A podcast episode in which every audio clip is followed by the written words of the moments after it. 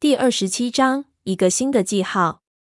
在海底墓中的符号的样子，我已经记不清楚了。但是刚才刻在护城河底和甬道口子上的两个符号，我还记忆犹新。现在这一个符号和那两个完全不同。胖子、潘子他们对于英文字母实在是没有概念，只要是英文，他们就认不出区别来，所以刚才没有在意。但是我这个上过大学、考过四六级的人。虽然成绩再不济，也至少知道这两个是不同的单词。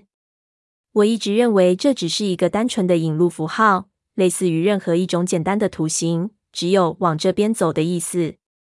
但是如果单纯就是引路，符号是不应该会变化。按照人的一般心理，进入墓道之后，注意力应该完全在四周的环境上。雕刻符号的时候，不可能有意的去变换花样，而且符号雕刻的也非常匆忙。说明这个留记号的人，并不是在非常从容的情况下做这件事情。这也更排除了他心血来潮变化符号的可能性。那现在这种现象就只有一个理由，那就是这些符号它是有不同的意义的。它在引路的同时，也似乎在告诉我们什么信息。问题是，那到底是什么信息呢？这洋文不是洋文，但是却是英文字母组成的单词。实在看不出是什么语言，但是常见相似的如德语、法语就肯定不是，因为字母的排列太没规章了。而且我们在河底和甬道口看到的那个符号，进入之后没有遇到什么危险。那么，如果假设意义是可以安全进入，那现在这一个不同的符号刻在这里，意思肯定不同了。难保不会就是一种警告，表示墓道的这个方向有什么可怕的危险。胖子他们听了我的想法，也觉得有点问题。我们停在原地，暂时不敢轻举妄动。不过到了这里，已经是一个不大不小的突破，可以说已经成功了一半。此时墓道走哪边这种问题显得并不重要。就算没有符号指路，我们也并不惊慌。只不过进入的宫，特别是主墓道之后，凡事就必须特别小心了，因为只要古墓之中有机关陷阱。那肯定就在这一段了，在这里花点时间是必须的。潘子对我道：“小三爷，咱们这里也就你有点洋文知识，连你也不认识，那就没法认识了。你要不把这几个英文字翻译成中文，咱们不知道整句话的意思，咱们也能猜啊。”潘子一点英文都不会，他大概是认为英文实际和中国字一样，是一个字母一个意思。我懒得给他扫盲，对他们道。说要猜的话，不如猜这符号是谁留下的，以及他留下来的目的，这样猜到意义的可能性还大一点。胖子奇怪道：“谁留下的我们不知道，但是留下的目的我们还用猜吗？这肯定是给我们引路的啊！”我摇头道：“我以前也这么想，但是现在就非也。如果真是为了我们留的，至少该写我们看得懂的符号。雕刻这些符号的人用的形式如此晦涩。”现在看来，目的并不是帮助我们，我们可能只是捡了个便宜。这符号是给别人看的。潘子想了想，觉得有点道理，又问道：“那别人是谁呢？”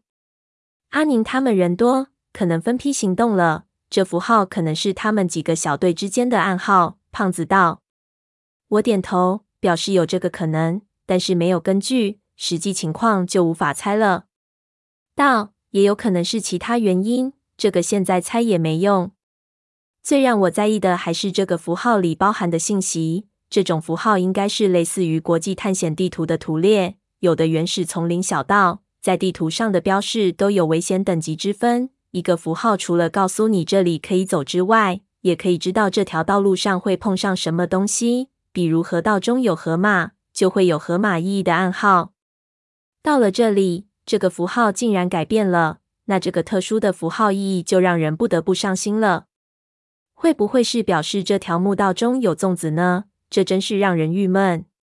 我想起越野车上面的熊出没注意，也许留下这个符号的人也有着探险理论化的做事情方式。这个符号也许就是“纵出没注意”的意思。随即我又想到，如果能活着出去，是不是该在我的金杯小面包上贴一个，以表示我的个性？潘子不知道我已经在胡思乱想，突然对我道：“也不对，我觉得这个符号表示的信息不可能有什么危险方面的提示。你想，墓道之中有没有危险？要走过才知道。没理由他们走过之后再返回来刻这个符号。也就是说，这个符号是那人即将要进入这个墓道的时候刻的，表示自己走了这个方向了，告诉后来人自己的行走顺序。至于里面是什么，当时他刻的时候是并不知道的。这其实有讲究。叫做追踪语言，我没听说过这东西。胖子问他：“什么叫追踪语言？”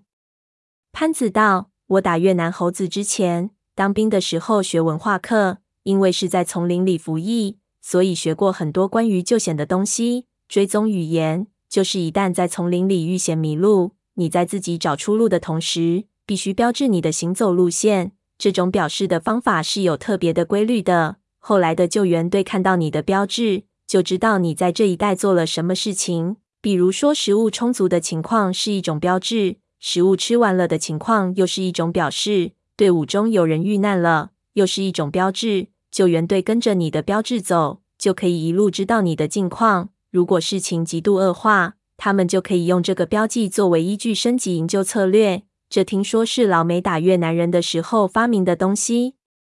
胖子问他。那你学过，你能看懂吗？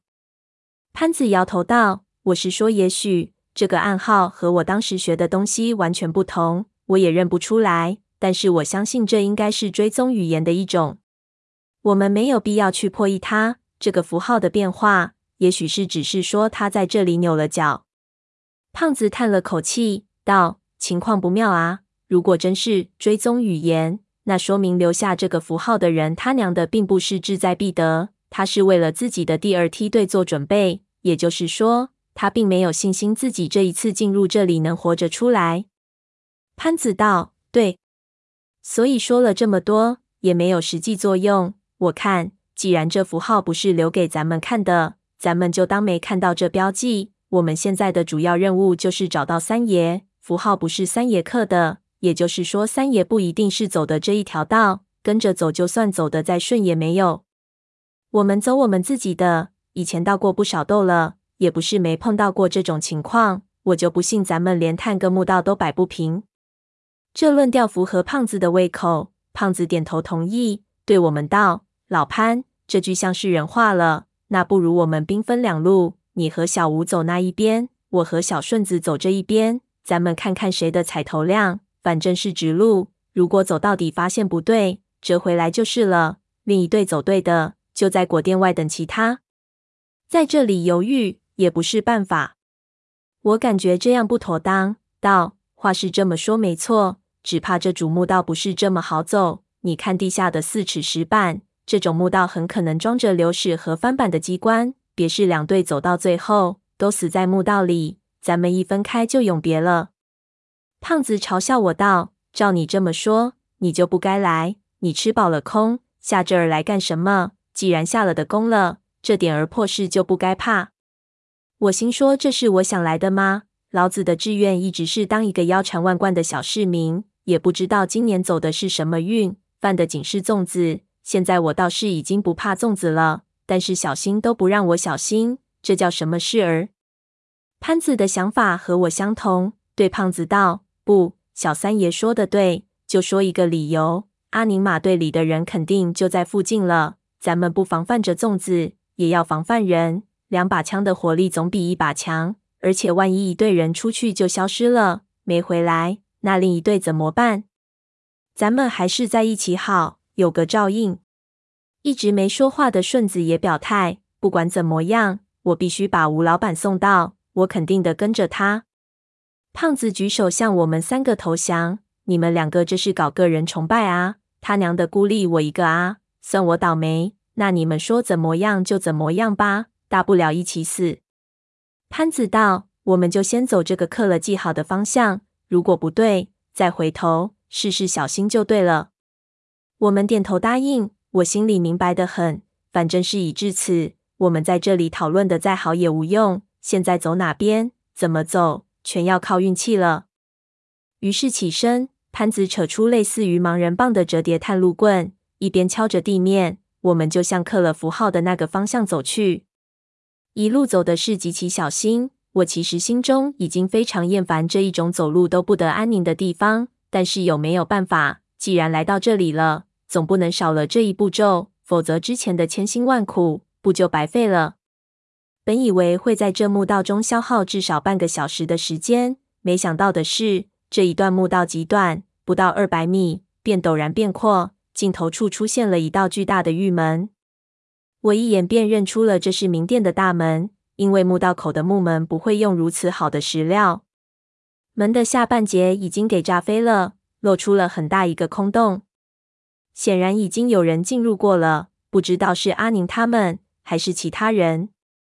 我心中暗喜，这么说我们还是走对了路了。门后面就是整个的宫的核心部分。我的脑子里马上浮现出很多经典陵墓的结构。这里虽然是东夏的皇陵，但是由汉人主持建造。想必和中原的墓葬不会有太大的区别。进入之后会看到什么呢？我不禁有一些紧张，不知道万奴王的棺椁是什么样子，四周有没有陪葬的棺材。